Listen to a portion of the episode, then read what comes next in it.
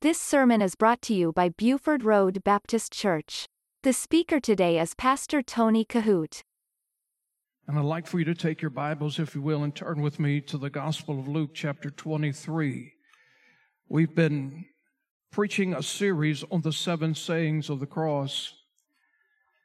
And today we bring a conclusion to that message series with this seventh saying of the Lord.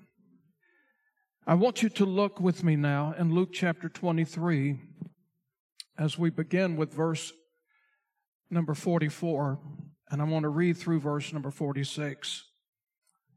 Luke 23, beginning in verse 44. And it was about the sixth hour, and there was a darkness over all the earth until the ninth hour. And the sun was darkened, and the veil of the temple was rent in the midst. And when Jesus had cried with a loud voice, he said, Father, into thy hands I commend my spirit. And having said thus, he gave up the ghost. Here in this particular text, we come to the final words of Jesus that he spoke on the cross. And it's been a blessing to travel through the other sayings as well. And now we find the climax of his spoken words. And when I think about these final words of Jesus on the cross, I thank God that they would not be his final words to mankind. I'm glad that he still speaks today. And somebody might say, well, he's never spoken to me. I wouldn't boast about that. In fact, that would be a serious problem. You say, well, Pastor, how in the world does God speak to us today? Well, first of all, let me say that there's a passage in John chapter 10, verse 27, where he said, My sheep hear my voice and they follow me. But let me emphasize this morning that the voice of the Spirit that you listen to, you need to try them to make sure it is of God. There's a lot of spirits in this world. But as a believer, we can know the Spirit of God. We can know the Spirit of truth. God speaks to us today in many ways. He speaks to us today through the word that you hold in your lap. He speaks to us today through prayer. He speaks to us today through the power of the Holy Spirit. He speaks to us today through circumstances. He speaks to us today through the wisdom of wise counselors. By the way, let me say this about wise counselors be careful about who you confide in. I would never advise you to confide in somebody that's got a spiritual track record like a yo yo. Plug into somebody that's been with God, where they have been with Jesus, and you've taken notice that they have been with Jesus. God will not speak to us today in an audible voice at a burning bush, but He has multiple ways of doing it. And we can feel Him speak, we can feel His voice in our hearts. The world that we live in today, if they had its way, they would stifle the voice of God in every way that they possibly could. And they're doing a pretty good job at it today already. I know many people in this world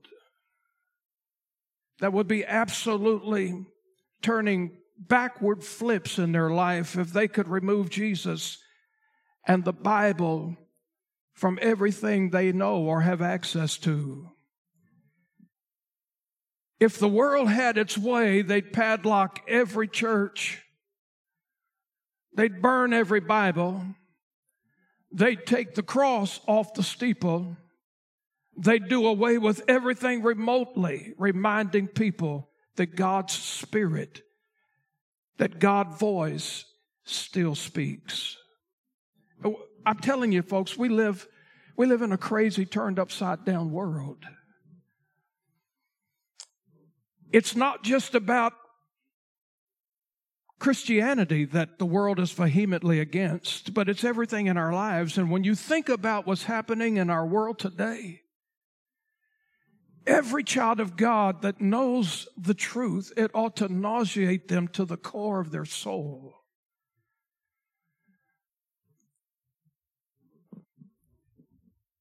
I'm appalled at what I see happening in our world today. I don't know about you. When I come to the house of God, I know we're going to hear some old time singing. That song that Ria led us in today, I love to tell the story, the old, old story. I'm glad that here in this church we're still talking about the old, old story. We still use the Word of God. We still believe it. We still preach it. We still hold on to it. But it's not like that everywhere. I'm glad when we come in here, you can find a place to sit. You can be comfortable. You can fellowship. You can see the smile and the joy on people's face. You can talk about their week. They can talk about theirs. We can sing these old songs of Zion and have a wonderful time in our faith. We can preach the word of God. Every now and then somebody will shout about it.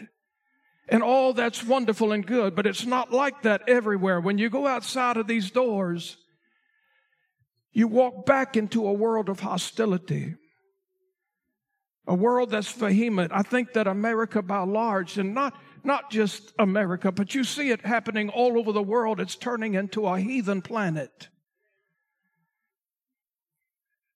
And just for a few moments, it saddens me, but I want to say it anyway. I'm saddened what we see outside. I'm so thankful that we have a Christian school here. Last night we had a great celebration with uh, our upperclassmen, and they really enjoyed themselves, had a great time. Thank you all for doing such a great job putting all of that together for them in the gymnasium. That was just a wonderful thing. They call it the annual spring formal, right? And uh, oh, it was so nice to see those kids dressing up a little bit. I'm surprised that some of them could look so well. but but I, I, I'm thankful for our school and for the values that they are taught from K 5 all the way through the 12th grade. We live in a world today where, where values are just going to right is now wrong and wrong is now right and it's being accepted. And if the world had its way, they would remove the words of Jesus. They would make this Bible against the law. But it's the truth. And in this book, we have the Word of God, and He speaks to us fluently. These words that are spoken in these 66 books, they speak to you. They speak to me every day. When Jesus was on the cross, thank God, these words that he spoke would not be his last words. We can rejoice today as brothers and sisters in the faith that these words, they go far beyond the cross. And despite what anybody feels against it in a hostile way, the Bible says in Psalms 119, verse number 89, that forever the word is settled in heaven forever. And so the cross, listen carefully, it did not silence Jesus. The last words on the cross, you think about it, they are filled with peace and contentment and salvation and faith and confidence and love. These words penetrate our heart. Father, into thy hands I commend my spirit. They're not the words of a despairing cry of some victimized martyr. It's the words of victory. And this seventh saying of Jesus on the cross, by the way, seven is the number of completeness. I want you to think about it. It's the number of perfection. The number seven is also the number of rest. You might be interested in this. I, I am from time to time when you study a little bit about hermeneutics and which is the study of properly interpreting the Bible. One of the studies improperly interpreting the Bible is a study of numbers. And if you don't have this already uh, in your heart, in your mind, it's somewhere in the margin of your Bible, you might want to write this down. I'm going to give you what numbers mean one through seven. Because seven is the number of completeness, but number one is God's number. And all other numbers depend on the letter or the number one. Number two is the number of division. It talks about separation. And number two affirms that there's a difference in things, in numbers particularly. The number three is the number of the Holy Trinity God the Father, God the Son, and God the Holy Spirit. But it also gives us a little breakdown on the character of God in the three predominant ways that He is love, He has light, He's a spirit. Number four talks about the number of creation or the number of the direction in creation as far as north, south, east, and west. And we could talk about the four seasons of the year. Number five is the number of grace. Most of you know that. Number six, the number of man and the end of creation. And number seven is the number of completeness. Things were satisfied in the mind and the heart of God.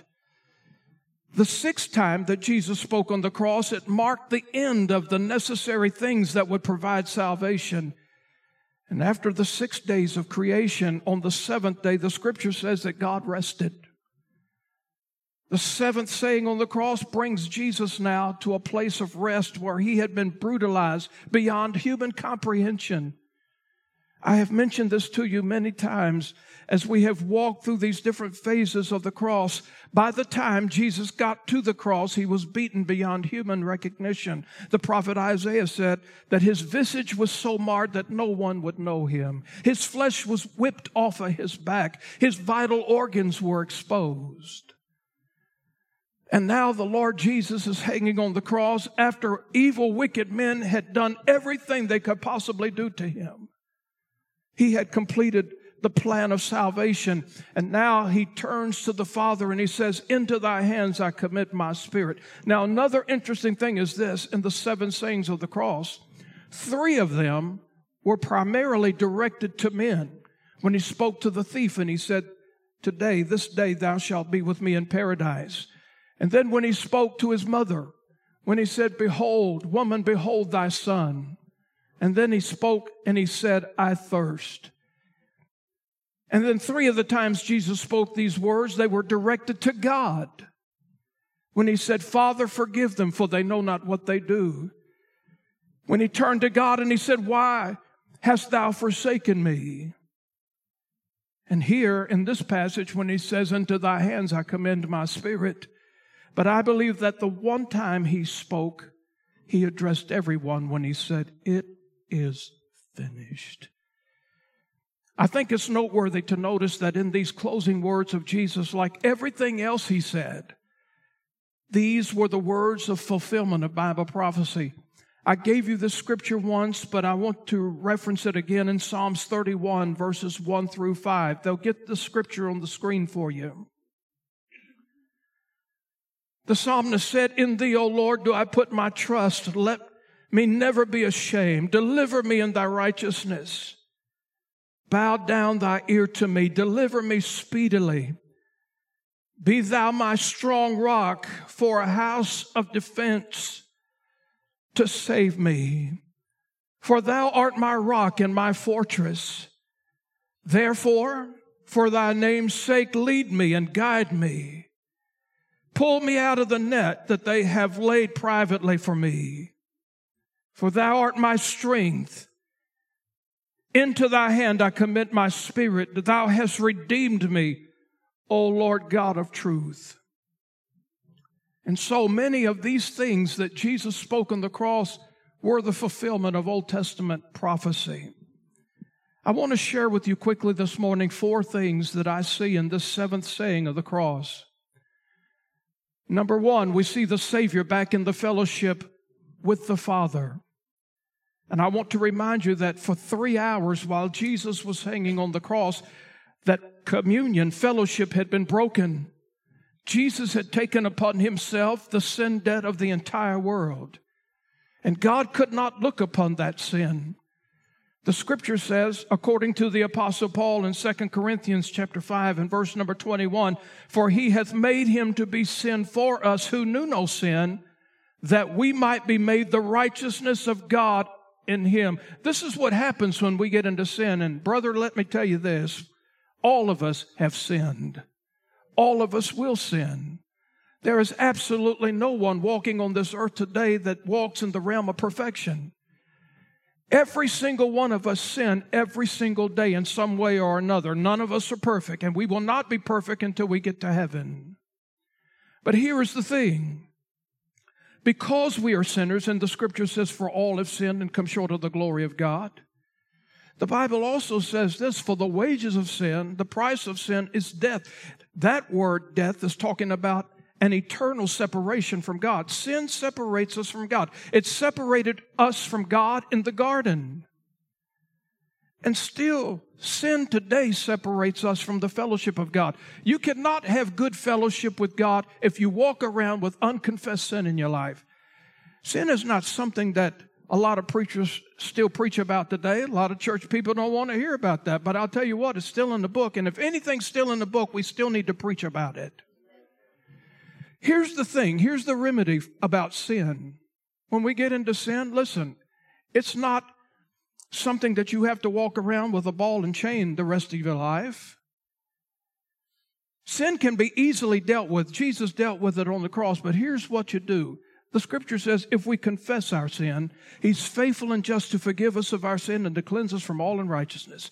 And I promise you that God will never ever bring up your past. When he forgives your sin, he puts it into the sea of his forgetfulness. He removes it as far as the east is from the west. And if anybody's bringing up your sin of the past, it's either you or the devil. It will not be the Holy Spirit. When the Holy Spirit, listen, when God cleanses you, and cleanses us from all unrighteousness. He puts it as far as the east is from the west. God will not let it slide, and He will not wink at it. But the only way that we can get back into fellowship with Him is if we confess it, according to the scriptures. And it must come from the heart. God knows the heart. He knows the heart inside and out. He knows whether we're truthful with it or not. The next thing that I want you to see here in this last time Jesus spoke. Number two, we see a perfect yieldness to God. Everything that Jesus was asked to do when he came to this earth, he did. Jesus took no shortcuts. He left nothing out. He did not lighten his load. By the way, let me say this again that every miracle Jesus performed, he performed for the benefit of someone else. There are no miracles in Scripture where Jesus performed for his own personal benefit, not one. He did not take any shortcuts for himself. Everything that the Father sent him to do. Luke 19 10 says, For the Son of Man is come to seek and to save that which was lost. Everything that was required of Jesus to do to fulfill God's plan of redemption, Jesus did it. When God did not remove the bitter cup from Jesus in the Garden of Gethsemane, Jesus was still willing to go through with it. When he had the opportunity to walk away, Jesus didn't take a shortcut. He didn't say, Hey, I'm not going to do this. This has gone a little bit too far. God, this is a little bit ridiculous now. Jesus didn't do that. I want to show you what I mean. He could have, if he wanted to, he could have walked on by. In John chapter 18, I want you to see this passage of scripture. I'm coming back to Luke in a moment. But in John chapter 18, I want you to see something fascinating here in verses 1 through 6. When Jesus had spoken these words, he went forth with his disciples over the brook Cedron, where was a garden, and to the which he entered and his disciples. And Judas also, which betrayed him, knew the place. For Jesus, Jesus oft times resorted thither with his disciples. Judas then having received a band of men and officers from the chief priests and Pharisees cometh thither with lanterns and torches and weapons. Jesus therefore knowing all things that should come upon him, he knew what was coming. The scripture says, went forth and said unto them, Whom seek ye? They answered, Jesus of Nazareth. Jesus didn't say, I don't know where he's at. I don't know what he's doing. He was here a minute ago. It's not what he said. Look at this. Jesus saith unto him, or them, I am he. And Judas also, which betrayed him, stood with him. But notice this. This is the key verse here in verse number six. Jesus is having this conversation with the Roman centurions. He knows what they're going to do. In verse 6, as soon then as he said unto them, I am he, they went backward and fell to the ground. Do you know what that means?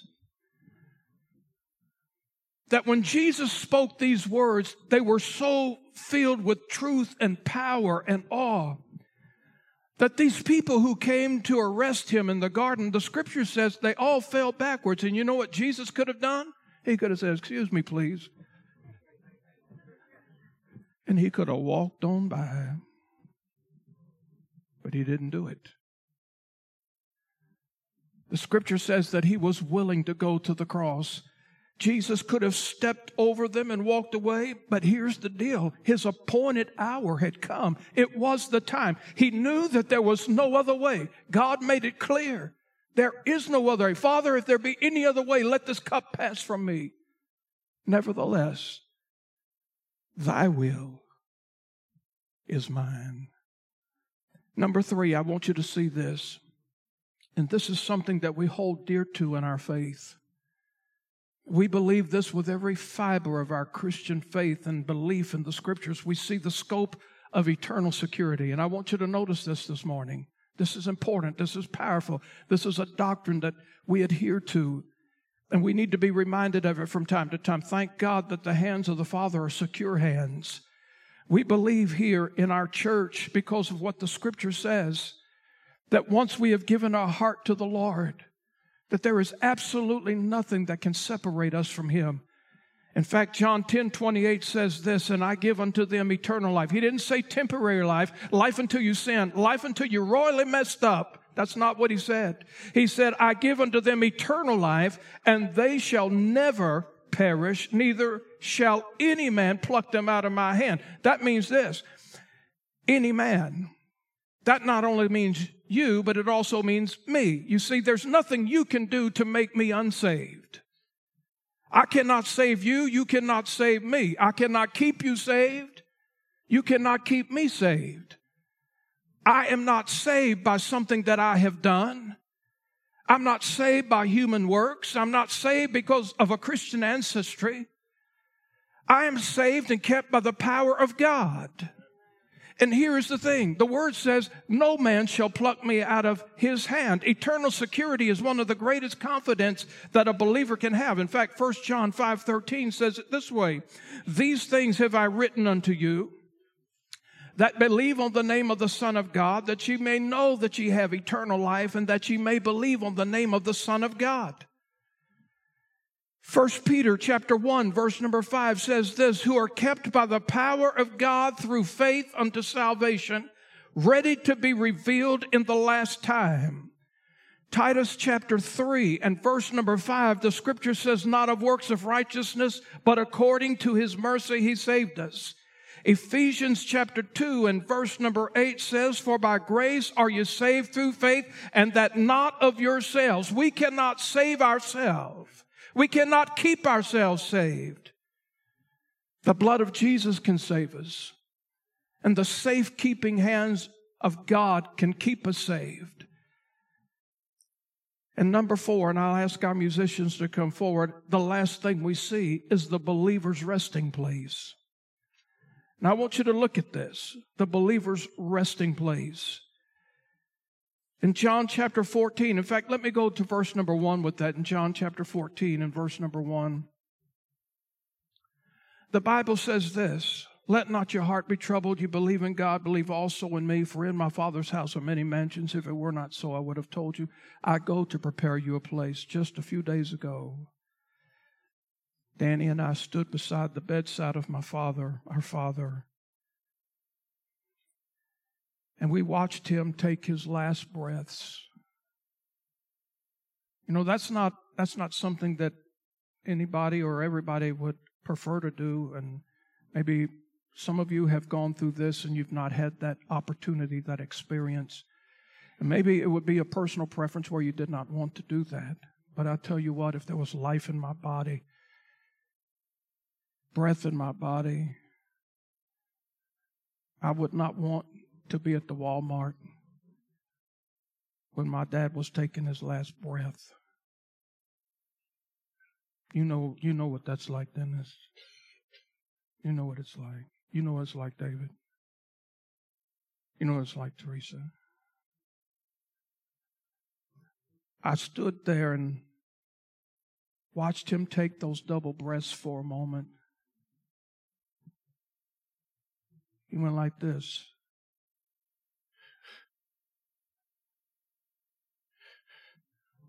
And then it got to be where he went.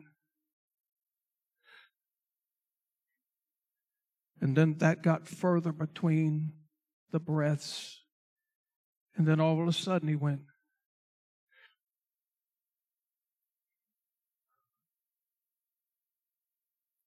I put my hand on his chest and I looked at Danny and I said, He's gone.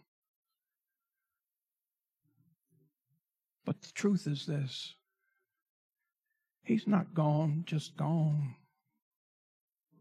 He's gone home. He is in the presence of God. He wouldn't come back now for all the gold in Fort Knox, Kentucky. He's safe. It's a resting place. I'm thankful for heaven. And by the way, those of you that have got loved ones on the other side, they're not struggling today. They're not in pain today. They're not having difficulty today. Sister Phyllis, you know what it's like. Brother Ray, you know what it's like. It's our loved ones. And I'm so glad, Phyllis, I had the opportunity to be with your, your mom and dad at, at their point of passing. Your, your, your mother was so precious had an opportunity to share the gospel with her. Brother Ray, your dad, I, I never will forget that. Sitting there in his living room, and he put his hand in mine and gave his heart to Jesus. I'm so thankful that heaven is a place, a resting place. And when Jesus said, Father, into thy hands I commend my spirit, all the brutality that he had gone through, he had put it in the resting place of his Father. And number five, the last thing this is that these words gives assurance that he will never be crucified again. I've given you three scriptures there, but let me just give you the last one that you have Hebrews chapter 10 and verse number 10, by the which we are sanctified through the offering of the body of Jesus Christ once for all. Oh, he's coming back. But he's not coming back to a cross.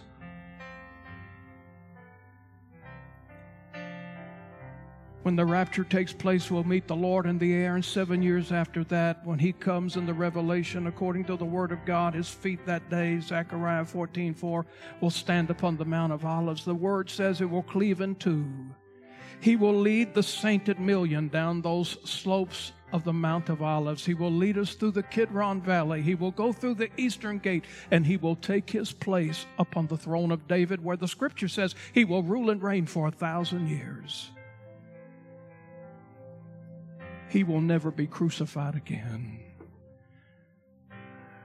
There are people that want to silence him today. There are people that want to throw this book in the river, burn it in a fire silence him in any way that they possibly can, but they cannot do it. He's alive and well. When Jesus said, Father, into thy hands I commend my spirit, he knew that the Father's hands were trustworthy, safe, eternal hands. And he was once again reunited with the Father. In fact, on the cross was the first time he had been separated from the Father ever. The Bible says that he was the Lamb of God slain before the foundation of the world, yes, but this thing on the cross demonstrated the reality of what separation from God was all about. It broke the heart of Jesus, it broke the heart of God. But when Jesus had completed the plan, he put himself into his Father's hand he commended his spirit. And the word says he bowed his head and gave up the ghost. He wasn't through speaking, he wasn't through working. There was a lot of things going on during those three days that his body was in the tomb. We've already talked about that in depth in one of these sermons. But I want you to know something today. You need to put yourself in the safekeeping hands of Jesus. You know, there's a commercial that's been on forever, and it says, Are you in good hands? Are you in good hands? Let me ask you that question today. Are you in good hands?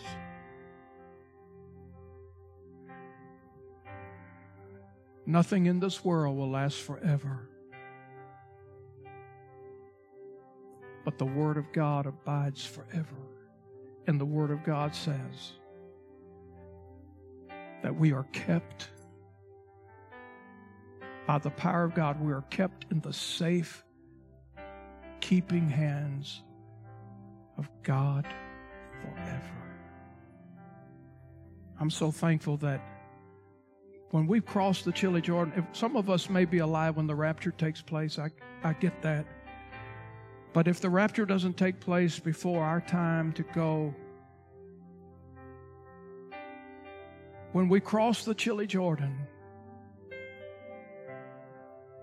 thank God we won't have to cross it alone.